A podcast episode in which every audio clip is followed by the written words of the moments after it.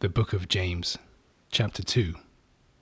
Don't ever attempt, my brothers, to combine snobbery with faith in our glorious Lord Jesus Christ.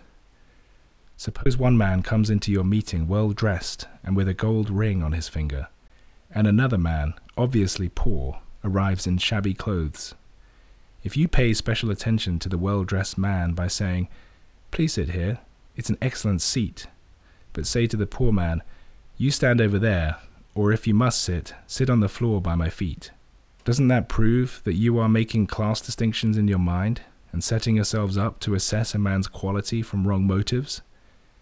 For do notice, my dear brothers, that God chose poor men, whose only wealth was their faith, and made them heirs to the kingdom promised to those who love him. And if you behave as I have suggested, it is the poor man that you are insulting. Look around you. Isn't it the rich who are always trying to rule your lives? Isn't it the rich who drag you into litigation? Isn't it usually the rich who blaspheme the glorious name by which you are known? If you obey the royal law, expressed by the scripture, Thou shalt love thy neighbor as thyself, all is well. But once you allow any individual distinctions to creep in, you are sinning. You stand condemned by that law. Remember that a man who keeps the whole law, but for a single exception, is none the less a lawbreaker. The one who said, Thou shalt not commit adultery, also said, Thou shalt do no murder. If you were to keep clear of adultery, but were to murder a man, you would have become a breaker of the whole law. Anyway, you should speak and act as men who will be judged by the law of freedom. The man who makes no allowances for others will find none made for him. Mercy may laugh in the face of judgment. Now, what use is it, my brothers, for a man to say he has faith if his actions do not correspond with it? Could that sort of faith save anyone's soul?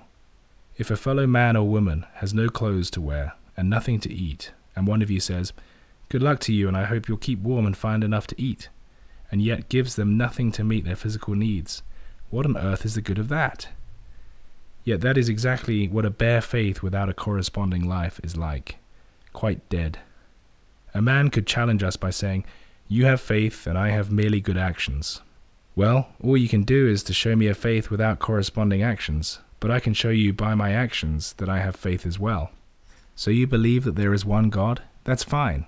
So do all the devils in hell, and shudder in terror. For, my dear short sighted man, can't you see far enough to realize that faith without the right actions is dead and useless? Think of Abraham, our ancestor.